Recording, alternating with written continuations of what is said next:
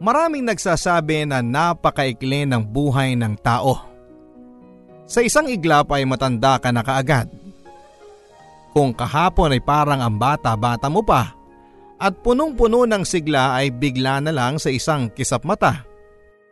Tila dumaan na lahat ng karanasan mo nang hindi mo man lang nalasap ng lubusan.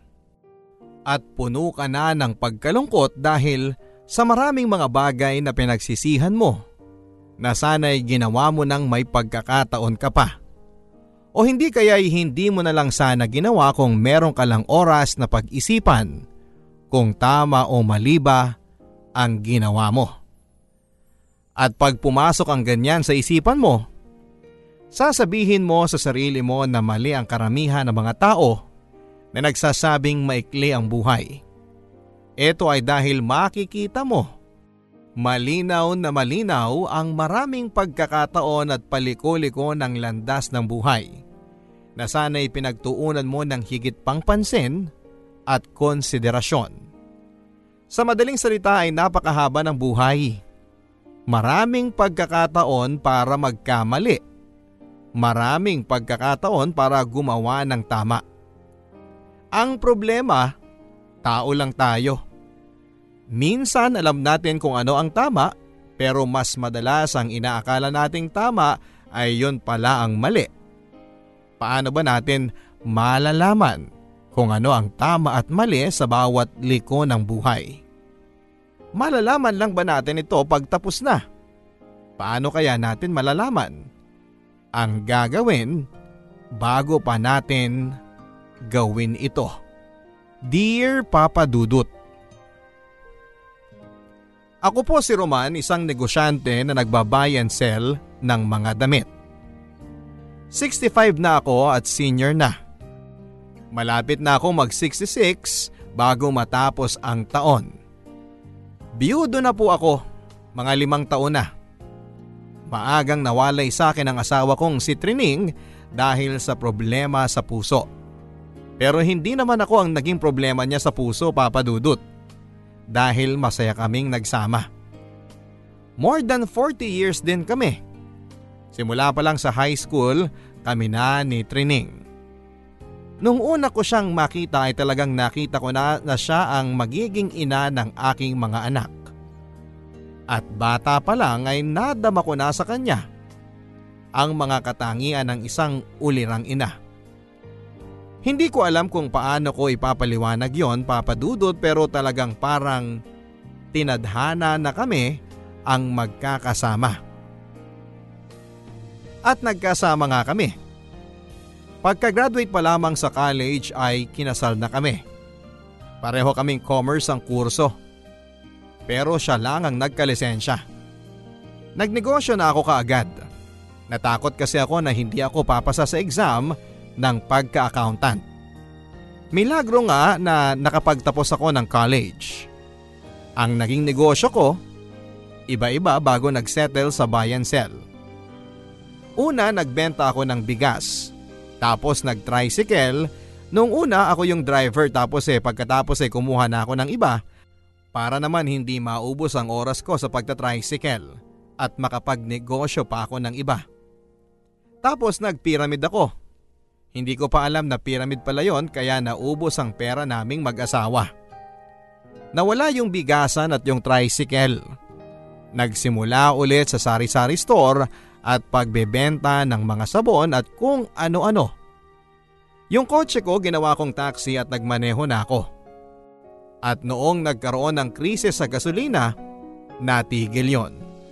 Nag-concentrate na lamang ako sa buy and sell ng mga damit sa mga tiyangge. At doon papadudot ay lumago ang negosyo namin. Sa ngayon ay meron na kaming car wash at pinapaupahan na dalawang taxi at dalawang FX o yung tinatawag na UV Express. Sa buong panahon na yon ay tumira kami sa maliit na apartment na isang kwarto lamang. Naglipat-lipat kami hanggang sa makabili kami ng sariling bahay na kakatapos ko lang bayaran. Doon na lumaki ang apat naming mga anak. Oo, Papa Dudut. Nakaapat kami. Mga lalaki ang panganay at bunso namin. maayos naman. Puro public school kasi at laking public school din ako. Naniniwala naman ako na maganda ang public school dito sa amin sa Novaliches. At nakapagtapos naman sila lahat ng college. Ginapang talaga namin na mag-asawa ang pag-aaral nila. Ang mga tuition at ano pang bayarin noong college ay dinaan sa mga utang at doble-dobleng kayod. Pero nairaos namin. Kaya naman masasabi kong naging maayos naman ang buhay naming mag-asawa.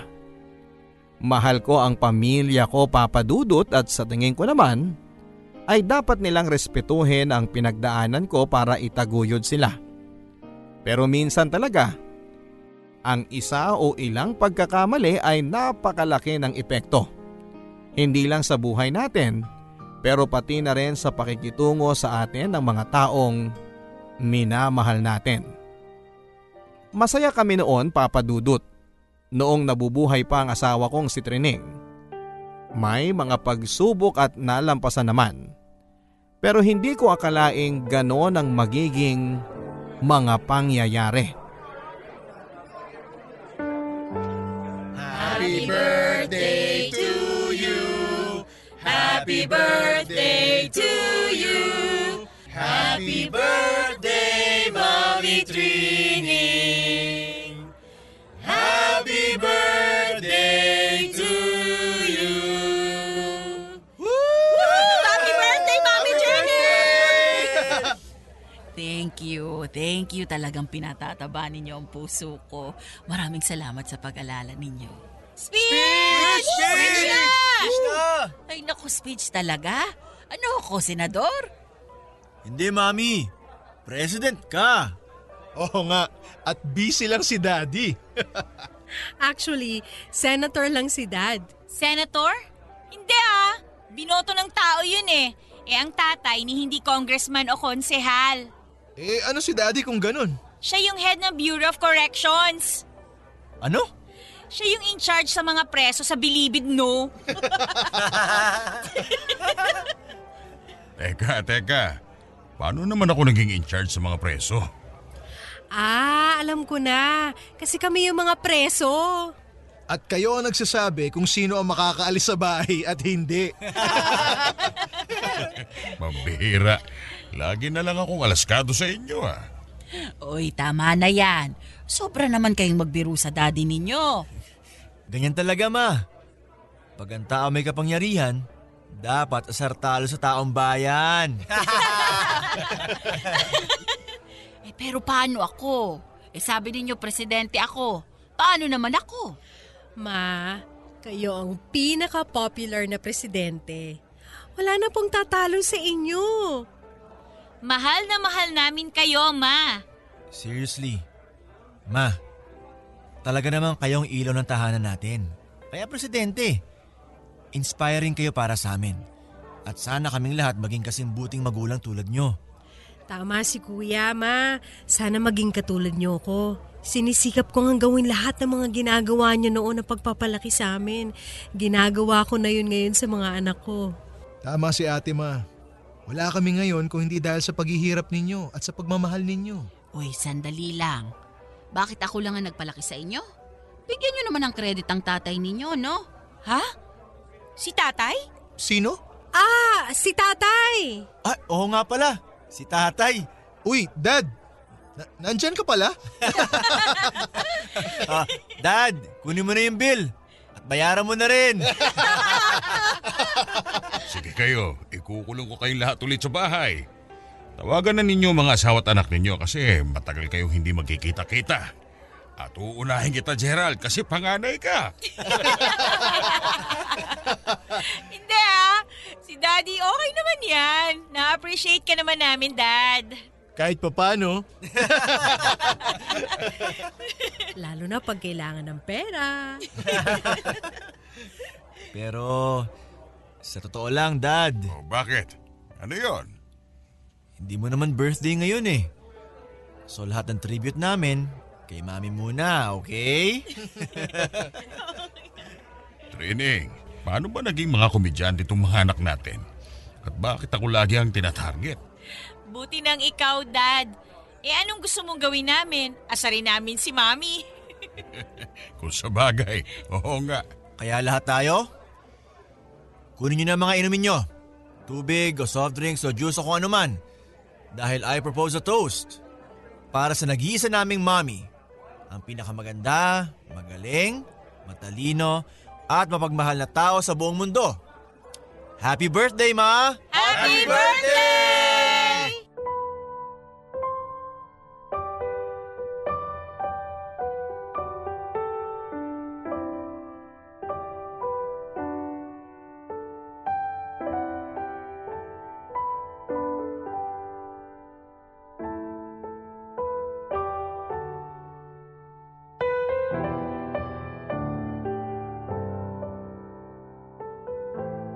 Papadudot. May mga detalye akong hindi nasabi sa'yo. Masaya naman ako sa pamilya namin. Pero minsan o madalas ay pakaramdam ko, hindi sila masaya sa akin. Kasi lagi akong wala sa bahay. Noong ikinasal kami ni Trining, ang sinabi ko sa kanya ay siya talaga ang bahala sa mga bata. Wala akong gagawin para asikasuhin sila sa anumang paraan. Ang sabi ko ay siya ang nanay at yon ang departamento niya. Ako ang gagawin ko ay susustentuhan ko sila. Sandali lang naging accountant si Trining at pagkaraan ng ilang taon ay tumigil na rin para pagtuunan ng buong pansin ang pagpapalaki sa mga bata. Bago ipinanganak ang pangatlo namin, housewife na siya talaga. Ang ina-accountant na lang niya ay ang perang kinikita ko para sa pamilya. At kahit magkakasama kami sa iisang bubong habang lumalaki ang mga bata, halos hindi rin nila ako nakikita. Bumili ako ng sarili kong TV at mas maganda pa nga sa TV namin sa sala. At ng refrigerator na maliit para sa mga inumin ko. Doon lahat yon sa sarili kong kwarto na hiwalay pa sa kwarto naming mag-asawa. Minsan nga, doon na rin ako nakakatulog. Kaya naiintindihan ko kung bakit sobra-sobra na lang ang pagpupugay ng mga anak ko sa mami nila. Kasi kahit nandun ako, parang wala rin ako doon. Para lang akong ATM na naglalabas ng pera kapag kailangan ni hindi makausap tulad ng bank teller. Ako, pipindutin lang ng misis ko yung mga numero ko at doon ako maglalabas ng pera. Pero lahat naman ng ginagawa ko ay para din sa pamilya namin. Pero siguro nga ay kailangan din nila ng ibang bagay na hindi ko naibigay. Kaya't napakalaking dagok sa buhay namin nang atakihin sa puso si Trining. Bigla-bigla, walang warning at walang oras o pagkakataon para makarecover. May alta presyon siya pero nasa lahi naman nila yon. At kahit kailan ay hindi ko naman naramdaman na nahirapan siya pagdating sa kalusugan. Pero papadudod hindi rin kami mahiling magpa-check up o magpunta sa doktor. Kaya't nanganganib na pala ang puso ng misis ko, hindi ko pa alam.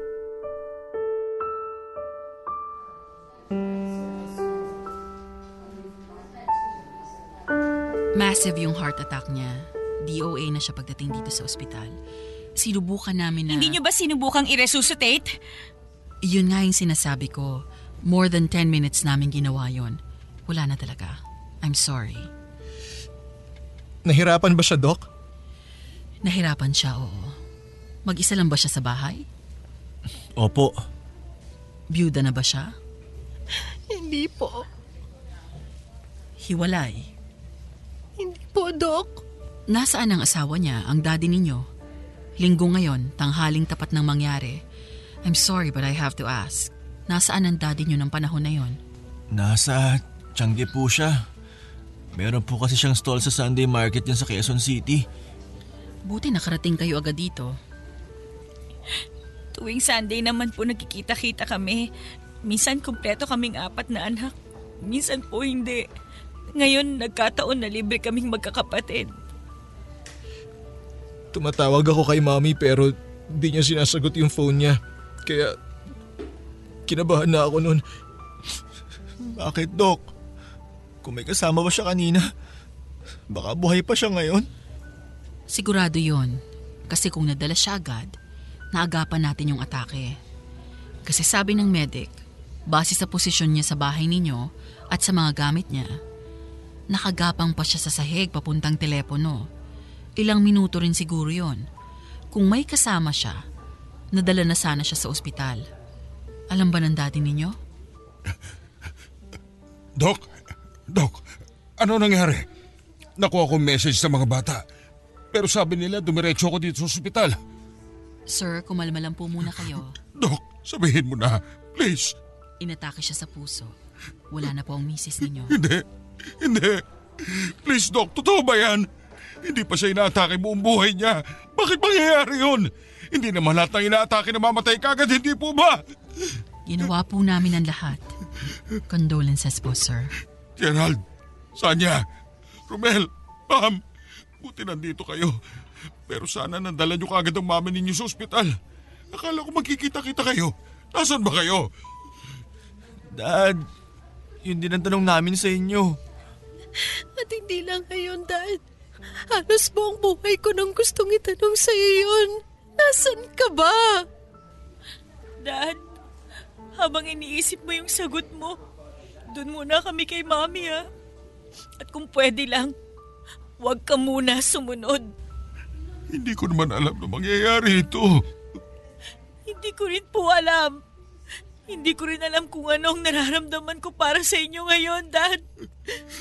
嗯嗯嗯嗯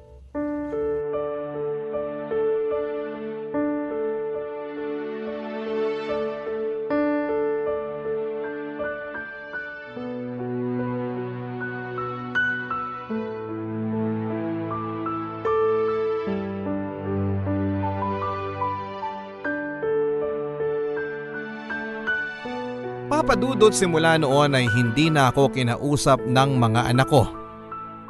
Kahit sa pag-aayos ng para sa libing ni Trining, mga asawa nila ang nakipagtulungan sa akin pagdating sa mga desisyon. Kung ano ang isusuot niya sa loob ng kabaong, kung ano yung kabaong, anong mga bulaklak, kailan ang libing, gaano katagal ang lamay sa gitna ng lahat ng iyon ay ibinili na lang nila sa mga asawa nila. Talagang ipinaramdam nila sa akin na mag-isa na lamang ako simula noon. Wala namang last will and testament si Trining. Kaya lang, lahat ng pera sa pangalan niya ay napunta sa akin. Lahat naman ng pera niya ay nasa joint account namin. May hiwalay pa akong pera na nasa akin lang. Ang mga gamit niya, damit, alahas, iba pa ay ipinamigay ko sa mga anak ko. Sinabihan ko ang mga asawa nila at umalis ako sa bahay habang pinagpilian nila kung ano ang gusto nilang itago para sa kanila. Papadudot, ang hindi ko pagdala kay Trining sa ospital ay ang siyang tuluyan ng nakasira sa pagsasama namin ng mga anak ko. At hindi ko naman akalain na buong buhay pala nila halos ay naiipon na pala ang sama ng loob nila sa akin. Hindi naman sa akin sinasabi ni Trining. Masyado kasing mabait si Trining at nahihiya na sabihin sa akin. Ang lagi lang niyang sinasabi sa akin ay salamat daw sa pagtataguyod sa kanila ng mga bata. At magpahinga naman daw ako kasi gusto rin naman daw nila akong makasama.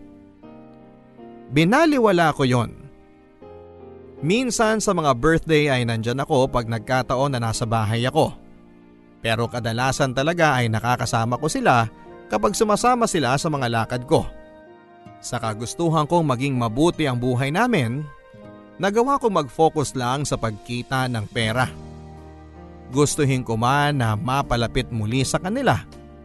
Hindi ko na alam kung paano gagawin at kung saan magsisimula. Kaya't nagpatuloy na lamang ako sa trabaho at nagsimula ng buhay bilang isang byudo. Ilang taon din kaming hindi nag-uusap ng mga anak ko papadudot. Pero isang araw, napagdesisyonan ko na kausapin sila isa-isa. Nakailang tawag ako at pakiusap ako sa mga misis nila para pagtagal ay pumayag din siyang makipagkita sa akin. Ang sabi ni Trining na ang bunso kong si Romel ang may pinaka malapit na ugali sa akin. Kaya't siya ang inuna ko. Hindi nakapagtapos ng kursong fine arts si Romel at ngayon ay nagtatrabaho sa isang call center. Dalawa na rin ang anak niya. Noong bata pa siya ay nagkasama rin naman kami kasi mahilig siyang bumuntot sa akin sa mga tiyangge.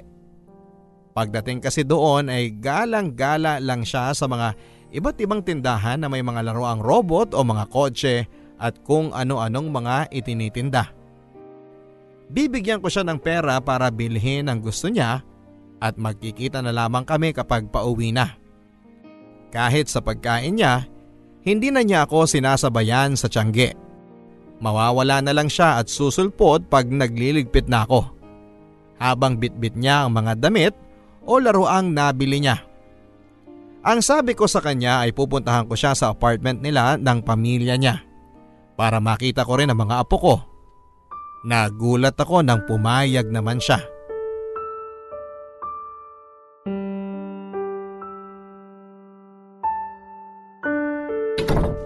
Salamat anak at pumayag ka na magpunta ako dito.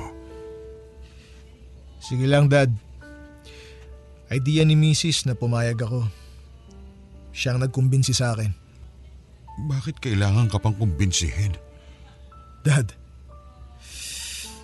Se- seryoso ka ba? Sige, sige, sige. Alam ko naman na hindi na ninyo ako mapapatawad sa pagkamatay ng mami ninyo. Buti alam nyo. Pero tatay mo pa rin ako, Romel. Kahit na gusto mong kalimutan na yon at ibaon sa nakaraan, hindi mo maitatanggi ang katotohanan na ako ang ama mo. Yun nga yung masakit doon dad eh. Akala mo kami ang gustong kumalimot sa'yo. Pero buong buhay namin, ganun mismo ang ginawa mo sa amin. Kami ang kinalimutan mo. Ako? Kinalimutan ko kayo? Eh sino ba nagsusustento sa inyo? Nagtusto sa pag-aaral ninyo? Hindi ba ako rin? Yun na nga yun dad eh. Akala mo yun lang ang kailangan para maging tatay. Ang maging isang wallet, isang ATM. Mabuti pa nga sana kung nasa ibang bahay ka eh. Kung pangalawang pamilya lang kami at meron kang ibang inuuwian at hindi ka namin pwedeng makita. Mabuti pa nga sana kung ganun eh. Bakit mabuti yung ganon? Kasi talagang wala kang magagawa. Kasama mo yung pamilya mo eh. Hindi mo mahahati ang katawan mo para makasama kami at makasama rin sila. O kung OFW ka naman, eh imposible namang makasama ka namin dito. Eh ilang libong kilometro ang layo mo sa Pilipinas. Ang masakit doon, Dad.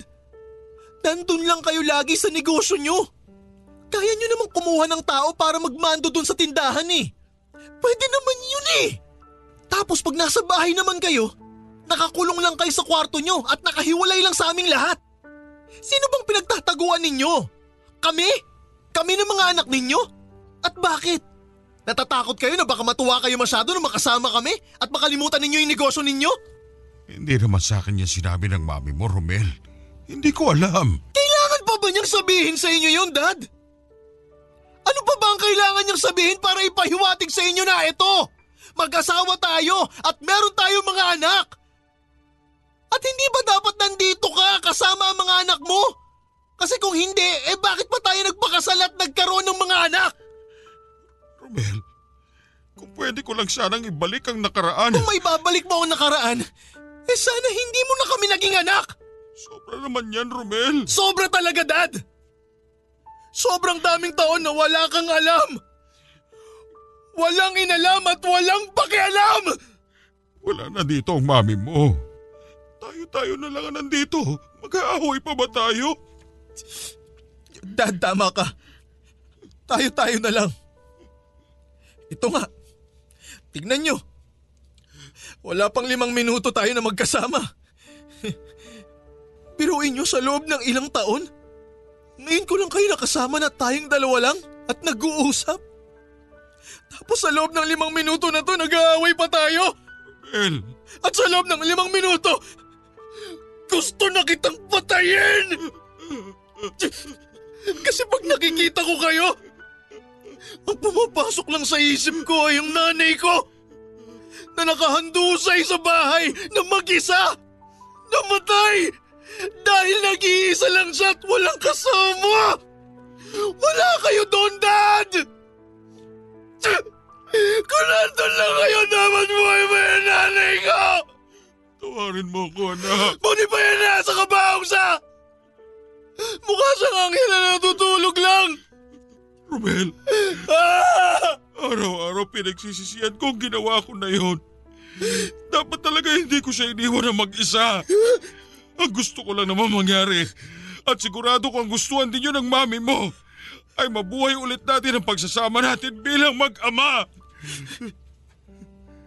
Wala naman tayo naging pagsasama, Daddy. Kahit kailan. Hindi ba dati sumasama ka sa akin sa Tiangge? Naalala mo pa ba yon? Hindi na ako batang masusulsulan mo ng konting laruan at pagkain, Dad. Tatay na rin ako ngayon. At walang samahan na pwede pa nating buhayin pa. Kung patay na si Mami, Romel, ang mga apo ko gusto kong makita. wala sila rito. Hinatid ko sila sa biyanan ko. Kasi alam ko na darating ka. Kaya sige na, Dad. Si- siguro, Dad, mas mabuti pa na umalis na lang kayo. Pasensya na pero hindi ko kayo maihahatid sa gate.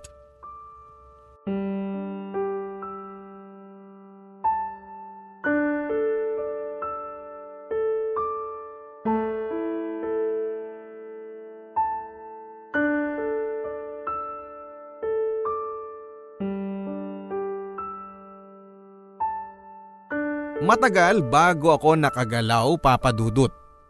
Parang hindi ako makaalis sa upuan ko sa bigat ng pakiramdam ko. Dapat sana inatake na rin ako sa puso. Dapat sana namatay na rin ako doon sa bahay ni Romel. O bago pa noong nabubuhay pa si Trening, kung namatay ako noon o nagkasakit, Siguro may pagkakataon pa na madama ko na may malulungkot kapag nawala ako. Ayoko na sanang ituloy pero kailangan kong kausapin silang lahat.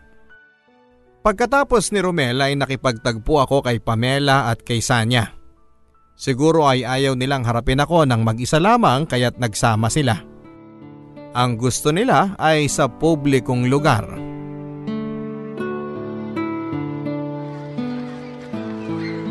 Pamela, Sanya, kamusta na kayo?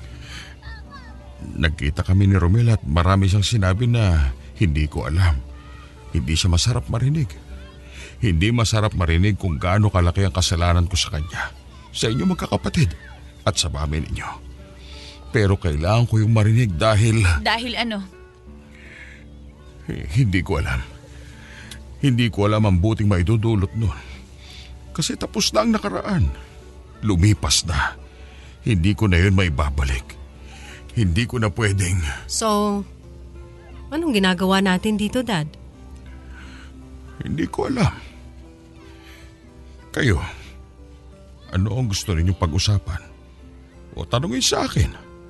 Meron ba kayong gustong sabihin? Ito na yata ang pagkakataon para makinig lang ako at wag na magsalita. Parang si Romel, dapat pinabayaan ko na lang na ibuhos niya ang lahat ng saloobin niya. Hindi na dapat ako nangatwiran pa. Ang sa akin lang, Dad, may mga pamilya na kami. At kung ano man ang natutunan namin kay Mami, eh yun ang ginagawa namin. Ano pang matututunan namin sa inyo? Yung mga asawa namin, pinili namin kasi sila ang pinakamalayo sa asal ninyo. Lagi silang nandyan kasama namin. Hindi lang puro trabaho. Alam nila ang kahalagahan ng pagiging ama na malaki ang puso, hindi lang makapal ang wallet. Para rin naman sa inyo yun. Teka, akala ko makikinig ka lang. Tama. Yung pagkakakitaan, nandyan lang yan. I mean, salamat at hindi tayo naghikahos kahit kailan. Simple lang na buhay na may konting asenso. Pero sa totoo lang, Dad, nasanay naman ako na wala ka lagi eh. Nasanay ako na wag hanapin ang opinion mo o alamin kung anong reaksyon mo sa bagay-bagay na nangyayari o ginagawa ko. Ni hindi na ako umasa na pansinin mo ko. Nasanay na ako. Napagod na ako mag-expect ng kahit ano galing sa'yo. Kasi alam ko naman na hindi mo yung kayang gawin. Kung kaya mo man gawin, eh baka ayaw mo lang gawin o di kaya hindi mo alam kung paano gagawin. Hindi mo alam kung paano maging isang ama. Hindi mo alam at wala kang pakialam. Ganyan nga ang sabi ni Romel. Kaya wag na natin gawin to, Dad. Parang awa mo na. Tantanan mo na kami. Kung ano man ang gusto mo makamit o mangyari dahil sa pagkikita nating to o sa pagkausap mo sa aming apat na magkakapatid, eh bahala ka na lang doon. Hindi na ako mag effort na tulungan ka. Okay na, Dad. Tapos na yung nakaraan. Paano yung kasalukuyan natin bilang pamilya? Ito na yon. Kung ano man to. At paano ang future? Ano ang susunod para sa atin? Wala, Dad. Wala na po tayong future. Tanggapin nyo na yon. Pero magkikita pa kayo ni Gerald, di ba? Piling ko meron siyang masasabi tungkol sa future natin. Pero kung katanggap-tanggap yon, hindi ko na alam. Tuyong-tuyo na ang mga mata ko sa kakaiyak tuwing gabi papadudot kapag iniisip ko at binabalikan ang mga sinabi sa akin ng mga anak ko. Hindi ba nila nakuhang patawarin ako? O hingin man lang ang side ko sa usaping ito? Ang daming mga bata na pulubi at lalaboy-laboy sa kalye, walang mga pamilya o pinaglilimos ng kanilang mga pamilya. Ang mga anak ko hindi nawala ng makakain sa hapagkainan. Almusal, tanghalian, hapunan. Hindi sila nagutom kahit minsan. Hindi sila naputulan ng kuryente at hindi nawala ng tubig. Hindi nagkulang sa pambayad sa eskwela. Tapos eto ako ngayon parang pulubi na nanlilimos ng pagkilala nila. Na halos magmakaawa ng pakinggan nila at patawarin. Ang nanay nila ni minsan ay hindi ko pinagtaksilan o pinagbuhatan ng kamay. Maaring tumaas ang boses ko pero hanggang doon lang. Kahit paano mo, bali-balik ta rin ay naging mabuti rin naman akong ama. Bilang provider ay hindi na ako nag-OFW kahit na may mga nag-aalok sa akin na gawin yon. Tapos ang mga anak ko, gugustuhin pang nag-OFW sana ako. Ayoko na papadudot. Alam ko, masamang marinig sa isang ama pero ang kakapal ng mukha ng mga anak ko. Pakiramdam ko ngayon ako naman ang inaapin nila. Ilang taon na rin mula nang pumanaw ang mami nila. Pero siya, buhay na buhay pa para sa kanila. At ako naman ay pilit nilang ibinabaon sa limot. Ilang buwan pagkatapos naming mag-usap ni Nasanya, Pamela at Romel, nagkaroon ako ng girlfriend papadudot. Mas bata pa siya sa bunso kong si Romel. Siya si Ana. At meron siyang anak sa pagkadalaga. Nagsama na kami kaagad at gumawa ako ng plano na legally ay iadap ang anak ni Ana dahil matagal nang hindi mahagilap ang tunay na ama nito. Ang negosyo ko naman ay lalong sumigla. Hindi na ako nakikipag-ugnayan sa mga anak ko dahil ayokong masaktan. Ayaw nila ako sa buhay nila, kaya ayaw ko na rin sa kanila. Sinusubukan ko nang humingi ng tawad pero tinanggihan nila ako at pinagtabuyan pa. Kaya't nagulat na lamang ako nang may matanggap akong mensahe mula kay Gerald na humihingi ng pagkakataon na magkita kami at mag-usap. Hindi ko alam ang gagawin ko papadudot. Si Gerald ang huli ko dapat nakakausapin kasi alam kong siya ang may pinakamatapang na ugali. Kahit pang nagbibiro, may pagkabrutal siya kung magsalita. Laging may laman ng sinasabi, patawa man o seryoso. Naganap ang pagkikita namin sa bahay kung saan sila lumaking magkakapatid. Doon pa rin ako nakatira. Pero kasama na doon si Ana at ang kanyang anak.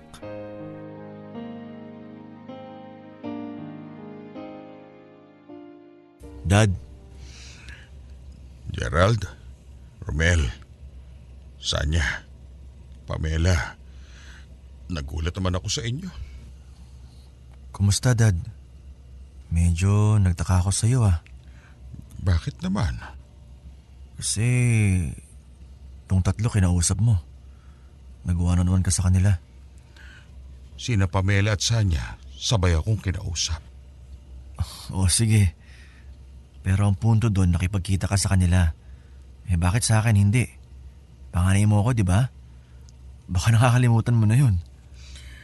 Eh sabi naman ni Romel, marami na ako nakakalimutan o kinakalimutan. Oo nga, may point siya. Agree ako doon. Parang ulyanin ka na o uulyanin, kumbaga. Anong ibig sabihin nun? Hmm, Mala-mala. Hindi na kita kinausap kasi... Anyway, buti na rin na nabanggit yung pagiging ulyanin mo. Ha? Eh, bilang mga anak mo, nagkonsulta kami sa abogado. Para saan? Ang mami kasi hindi nag-iwan ng last will. Last will? Alam mo yun, Dad. Last will. Testamento. Kaya pagkamatay niya, hindi natin alam kung saan pupunta yung ari-arian niya. Sa'yo lahat na punta. Eh, natural kasi ako ang asawa niya eh. Tama. Matalino ka rin, ano? Buti naalala mo yun. Hindi ko gusto yung pananalita mo, Gerald. Gusto namin gumawa ka ng last will and testament.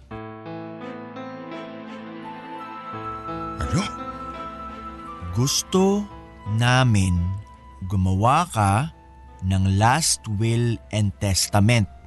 Malinaw na ba yon? Bakit? Anong gusto niyo malaman? Kung saan mapupunta yung mga ari-arian ko? Natural.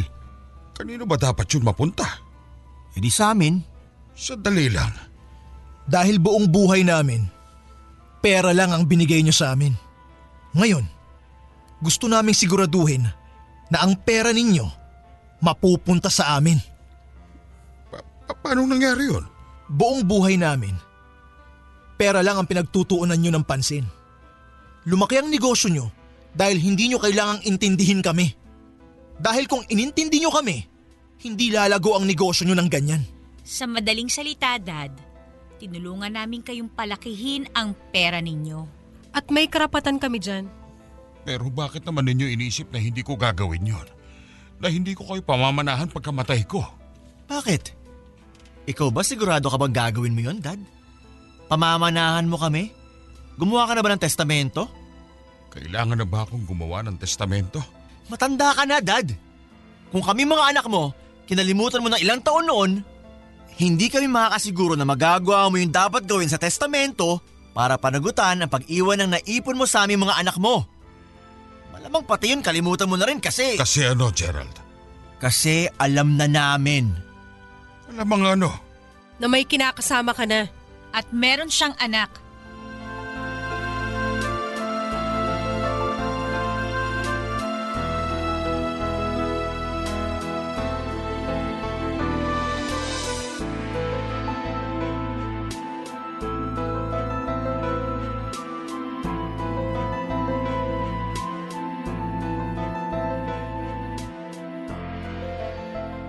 Nagulat ako nang makita ko na isinama ni Gerald ang tatlo niyang kapatid sa aming pagtatagpo.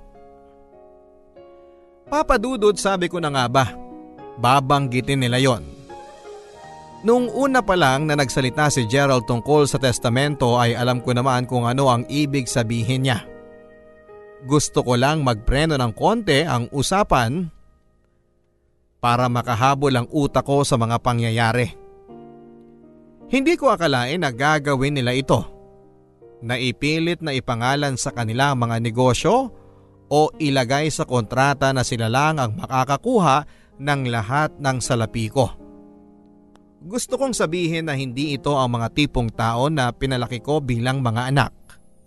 Pero kung tutuusin ay hindi ko nga sila talaga pinalaki. Si Trening ang nagpalaki sa kanila. Pero ganito na ba sila kabrutal noon? Ako ba ang may kagagawan nito? Ganon ba kalaki ang kasalanan ko bilang ama na nagtaguyod ng kanyang pamilya? Kung nagbago ang paningin ko sa sarili ko, nang isipin kong naging mabuti rin naman akong ama kahit na kulang ako sa pag-aaruga at pakikitungo sa mga anak ko. Ngayon naman ay nagbago na ang tingin ko sa mga anak ko. Hindi sila mababait. Wala sa kanila ang kabaitang naramdaman ko sa maraming taon na pagsasama namin ni Trining. Kung nandito si Trining ay hindi siya papayag na lapastanganin ako ng aming mga anak. Hindi siya papayag na insultuhin ako at bilangan lang sa sentimot piso ang kontribusyon ko sa pamilya namin. Hindi na ako nakatiis papadudot. Hindi na ako nagpatumpik-tumpik pa.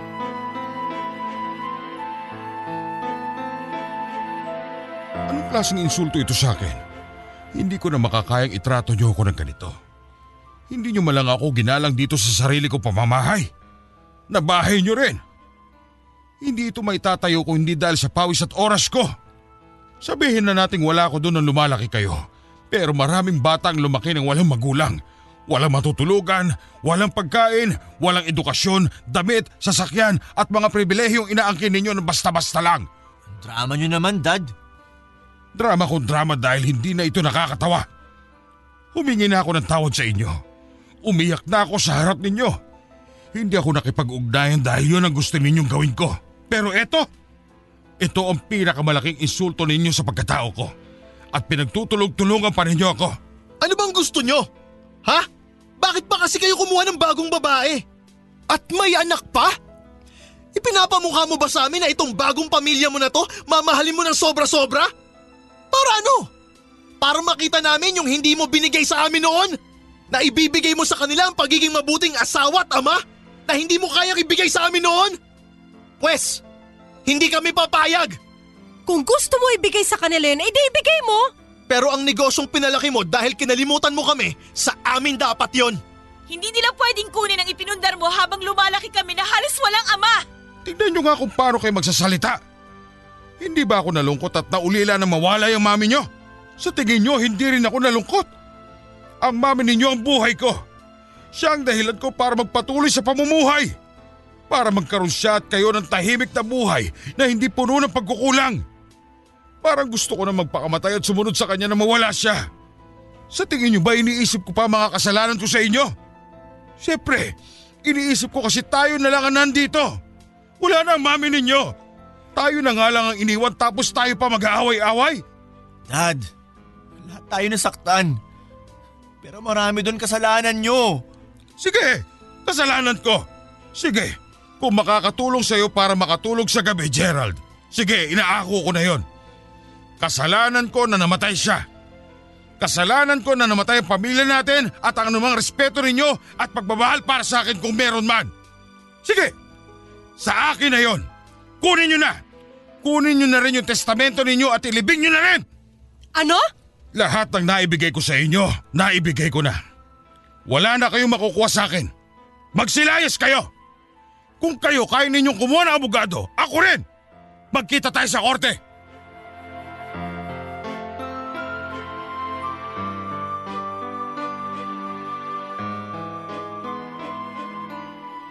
Kailangan ko na silang paalisin papadudot.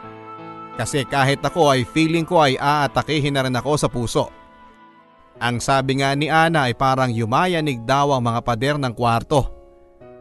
Nandun kasi sila sa loob parang nagtatago sa bagyo na umuungol sa labas ng pinto. Sa susunod na linggo ay magkikita na ang mga abogado namin.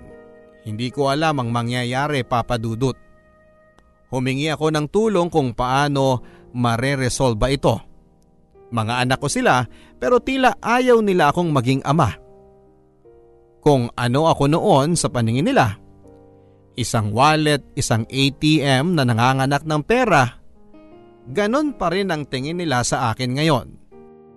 Isang kaban na nandito lang para dukutan nila.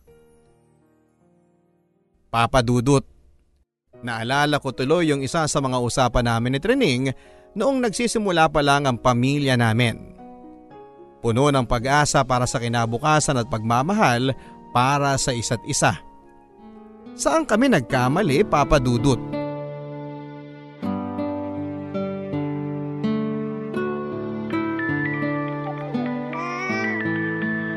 Roman, ang gwapo-gwapo ng anak natin. Buti na lang, nagmana sa'yo. Ano kaya ang sasabihin niya sa atin paglaki niya, no? Anong ibig mo sabihin? Ewan ko.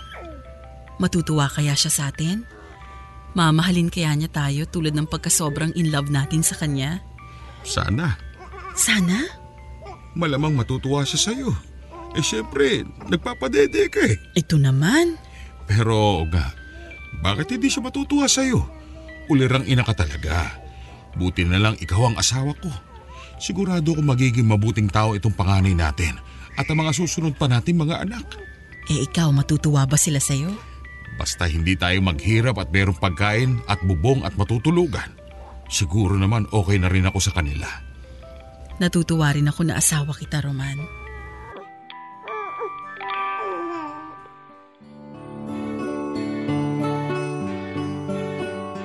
Papadudot parang ang saya-saya pa ng buhay noon. Saan ba kami nagkamali? Saan ba ako nagkamali? Kung pwede kong daanan lahat ng pinagdaanan ko at ulitin muli ay gagawin ko talaga. Pero eto ngayon, ang mga sanggol na nanggaling sa aming mag-asawa ang humuhusga sa akin ngayon at tinitimbang ako. At sinasabi na nagkulang ako talaga. Ano na ang gagawin ko, Papa Dudut? May magagawa pa ba ako? Nagdadalamhati ang inyong kapuso at kabarangay, Roman ng Valencia Dumaguete. Maraming salamat Roman sa pagbabahagi mo ng iyong barangay love stories. Pambihirang mga katangian ng isang ama ang ipinakita mo sa pagtataguyod pinansyal sa iyong mga anak. Ginampanan mo ang isa sa mga pinakamahirap na katungkulan ng isang nagpapamilya. Pero gusto ko pong sabihin sa mga bagong ama na nakikinig ngayon na hindi lang sa pinansyal na aspeto ang tungkulin mo bilang isang padre de pamilya. Kasama dito mga kapuso ang pagbibigay ng tamang oras. Tamang oras sa iyong asawa at sa iyong mga anak. Oo, naiintindihan ko na nakakapagod madalas ang pagiging haligi ng tahanan. Pero hindi ito dapat maging sagabal para mas maramdaman nila. Para mas maramdaman nila ang presensya ng isang ama na hindi lang pera-pera lang. Samantala, sa mga anak na nakikinig ngayon, may katungkulang kang mahalin, unawain ang iyong magulang. Mas magandang tumanda kayo na may pinagkatandaan na hindi mo dapat pinakikita sa iyong anak ang ginagawa mong pagtitiis sa sarili mong magulang. Hanggang sa muli mga kapuso, ako po si Papa Dudut sa mga kwento ng pag-ibig, buhay at pag-asa. Dito sa Barangay Love Stories.